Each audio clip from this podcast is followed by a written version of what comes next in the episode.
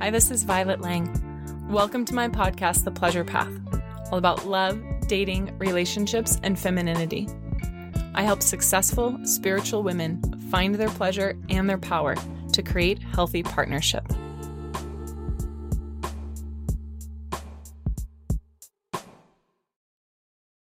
Hello, and welcome to another episode of The Pleasure Path. Today, we're talking about one of the biggest issues in dating and relationship, and that is resentments. You can think about them piling up in a situation or in a long term partnership, almost like dishes pile up in the sink. And the bigger that the stack gets and the more grimy and old the food is that's crusted on it, the less we want to look at it. It just feels like such a chore. But we all know that if we don't do our dishes, then we don't have anything to eat off of. We don't have anything to feed us. So, for good relational hygiene, even from the very beginning when you meet someone, it's really important to be skilled at clearing resentments. The bonus from this is that it's going to help not just your romantic life, but all of your relationships. Because let's face it, most of us have felt a resentment towards a boss, a sibling, a colleague, a friend. Resentments aren't just contained to our love life, but they are one of the biggest places where it can really cause damage because most of our emotional needs are met by our partner. Of course, we have friends, we have other people that help meet our emotional needs. But when this pile of dishes, when this pile of resentment just stacks up in your intimate relationship, then it can really not only ruin the relationship, but take us down emotionally in the other parts of our life. So let's imagine, let's imagine that you feel like your relationship is fluid and smooth and easy. Like, yeah, we don't really have a lot of fights. Things come up, we talk about it, we resolve it. Imagine that your relationship, you just feel comfortable being fully authentic, that you get to speak your truth and you feel heard. Imagine not having to walk on eggshells or hide what you need or what you want. Imagine that you're getting your needs met and that you get to be expressive and playful with your partner instead of seething or just keeping all this frustration bottled in. Imagine that there's more room for connection and love and intimacy. Because when we start to clear these resentments, we can have just a lot easier partnership. And if you're dating, it can also make dating a lot easier because you're going to weed out the people who can't hold space for you. If you have the courage to clear a resentment, even on like the first date or the second date, then you're not going to spend time with someone who can't hold you in your needs and in your truth. So here's the deal you know, most of us don't know how to communicate resentments because, first of all, we're never taught how to do this. I really wish that in elementary school, middle school, high school, like every stage of education, that we had classes on communication and empathy and skill building with conflict resolution and all of these things that build healthy relationship. But since we don't, we get to learn these things as adults. I mean, unless you have a parent who's just really, really deeply attuned and skilled. But I know that that wasn't my situation, but it doesn't mean you can't learn it now. You know, it's never too late to learn these relational skills. So we don't know how to do this usually and or we've tried to do this in the past and we might have gotten burned.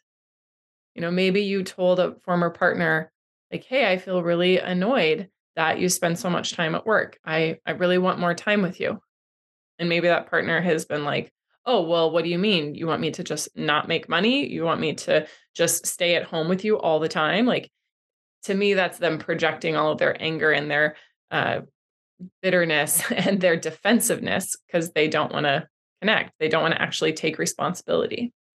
So, clearing resentment is you taking responsibility for how you're feeling, what you're feeling resentful for. But then it's also an opportunity for the other person to take responsibility and then for both of you to work together. So, if you bring something up and you've been hurt in the past, I know that's so painful. But the lesson isn't, oh man, I can't bring up resentments. I can't have my needs. If I do, I will get attacked. The lesson is, wow, this other person gets defensive easily. They're triggered by what I'm saying. Hmm, I'm curious if they're going to work through their trigger or if it's just their way or the highway when it comes to things in our relationship. So if you've been burned in the past, it doesn't necessarily mean you were doing it wrong. It could be that the person couldn't really hold you, Or maybe you were communicating in a way that was a little bit passive aggressive. I know that I can do that where I'm feeling resentful. I either don't have the time or the energy or the skill in that moment to communicate directly about what I need and where my frustrations lie. And then it can come out by me withholding, withholding love or withholding things I normally do around the house. It can come out with me just shutting down and being cold and aloof. It can come out as me being easily frustrated about little things that don't have anything to do with the thing I feel resentment about. So you can see how it just, yeah, kind of sticks like residue to everything if we're not expressing ourselves. So, what do you do then? You know, what are some like strategies for expressing a resentment? There are a lot of different strategies, but in today's podcast, I'm just going to focus on my favorite. And this is something that when I teach my clients, they're like, whoa, that's so simple, but so effective. And the framework is I feel and I want. So I feel, insert emotion, and I want, insert desire. And the reason this works so brilliantly is because we're taking responsibility for our feelings and we're taking responsibility for our desires. It's the opposite of you didn't put the dishes away and you suck and you never remember that and you're always worried about other things or you're not focused on me. Like that is an attack. But I feel and I want is an invitation. So I'll give you I'll give you some examples. So one of my clients has been dating her person for about 6 months and I'm really proud of her because she, through our work together, changed her patterns of attraction, started dating people who were a lot better fit for her in terms of values and how they treated her. They were kind, emotionally available versus people that she had dated in the past that were not so kind, not so clear, and not so emotionally or otherwise available. But of course, like any relationship, they've been together six months now, and there's things that come up. There's things that, you know, will bother her from time to time. And she let me know just a few days ago that she had a really helpful conversation with her partner where she said, you know, I, I'm excited about moving in with you because they've been talking about that. But I'm worried that there won't be space for me. I'm worried that there's not space in your home, you know, that things are too messy and that I will just have to feel like I have to fit in on the edges and there's not going to be room for my stuff. And I really feel concerned about that. I feel worried. So she led with her feeling and then she led with her desire. She said, And what I want is, I want you to take the lead in cleaning things up because it's your house. you know, this is where you live, it's your space. Of course, I could come in and, like, in a weekend or two, clean the whole place and make room for me. But this is your stuff. This is your house. This is your um, kind of territory. And I'm happy to help and do it with you. But I want you to lead. I want you to initiate it because I want to feel invited into your home not just with a fresh, clean space with room for my stuff, but invited emotionally. And I'll feel that way if you're leading and taking initiative to make space for me. And she said it went really well. He listened, he agreed, he made a plan for when they would start doing that together. So this is something that could have, you know, bothered her for a really long time and gotten on her nerves and could have led to like an explosive fight but it all got resolved pretty smoothly and pretty easily. I mean, we're humans. So, of course, she was probably a little bit upset when she was talking about these things. But the crux of clearing resentments is that you can discharge an issue in a matter of minutes or an hour versus days or weeks or months. So, especially if you feel like you have a perpetual fight where you just keep fighting about the same thing with your partner, or you keep getting frustrated about the same thing with your partner, clearing resentments is the key to, to cleaning that up. Or if you're dating and you feel like you just keep attracting the same situation or the same type of person, most likely there's a resentment that you're not making clear, both to that person that you're dating, but also to the universe, you know, also to this broader field of love and insight and possibility. When we keep just receiving the same thing and pretend that it's okay, then we're sending mixed messages to the universe and, and to people that we're dating. So I'll give an example of that in dating you know sometimes people will connect and someone will say like okay you know let's let's hang out on friday. And then oftentimes the person says yes but then they're waiting to see well what are we going to do? When are we going out? What clothes should i wear? Like what's the plan? But i've had clients that didn't know how to ask for the plan without feeling needy or without feeling like they were putting pressure on the person And part of the great thing about really becoming comfortable and skilled in clearing resentments is we can let go of our guilt. We just fully own our needs. And one of our needs might be I need to have a plan. I like to have a plan. It helps me get excited, it helps me feel relaxed. Then I'm not stressing or wondering if this person is going to ghost. So if you have a need for a plan, or if you have a need for someone who's emotionally available, or if you have a need for someone who's a good communicator, or if you have a need for someone who's connected to their body and sexually open, like those are badass needs. Those are all important, valid needs. So, part of clearing resentments means that we get to own our need by owning our desires and owning our feelings. And then we get to communicate that in a way that feels good, that feels authentic to us. So, in that situation of my client wanting to hang out with this person on Friday, but not knowing what the plan was, I invited her to say, you know, hey, I feel curious about Friday. I want to know if we're still hanging out. So it's a very simple way of saying, I feel I want. I feel curious about Friday. I want to know if we're still hanging out. Of course, she should she could have also said, you know, I feel um, confused. I haven't heard from you, and I'm not sure what the plan is on Friday. And I really love to have a plan. It helps me feel excited and relaxed. So, what did you have in mind? Again, I feel confused and I like to have a plan. I want to have a plan. Now, I added in in that example some extra feeling states of like, I like to feel excited. I like to feel relaxed. Having a plan helps me do that.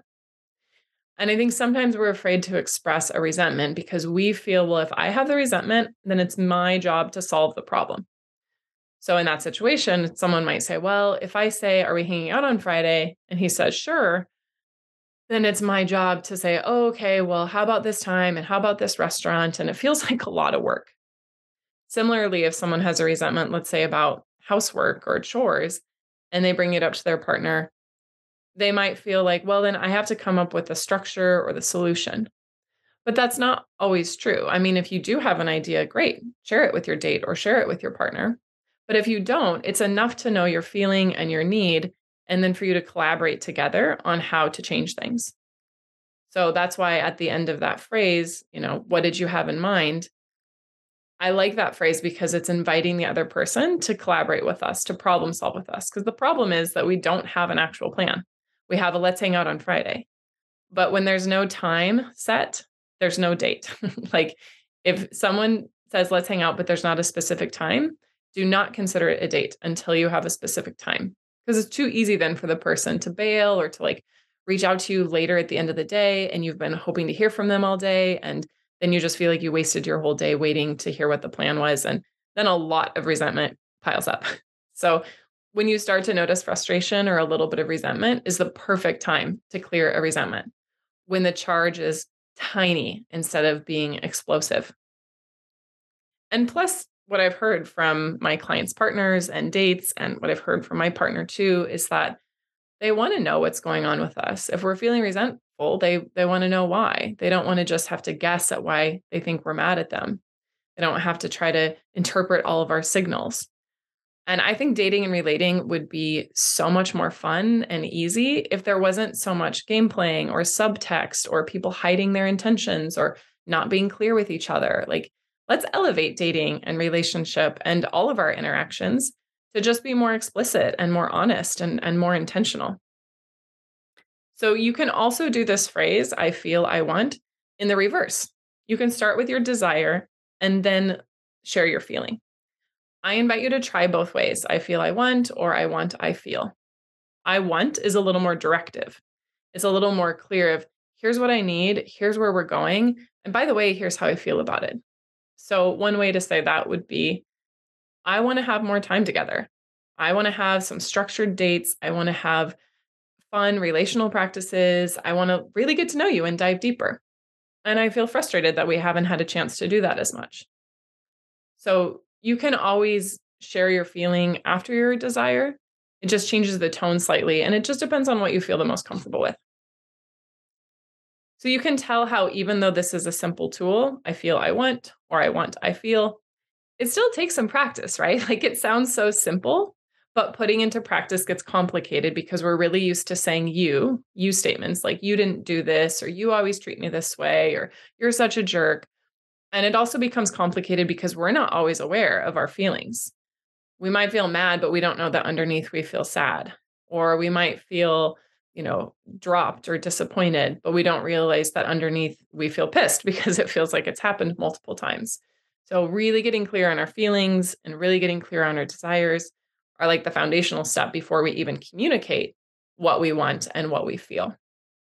And a lot of the work that I do with both women and men is about getting in touch with their true needs and wants and the feelings, both emotionally, but also the sensations in their body that come up related to these triggers, related to these resentments, and related to their desires. And then we practice communicating that via text or in person or on a phone call, whether you're in highly heated situations or really playful situations. Practicing this with a variety of people can really help to make this just second nature. So then you don't have to, after the fact, say, like, oh man, that one thing in the date really made me pissed, but I didn't say anything because I wasn't sure how. And now do I text them about it? Do I wait till when I see them again? Am I going to see them again? Like when we clear resentments in the moment, which takes a lot of practice, then we don't have to carry around so much emotional energy and anxiety.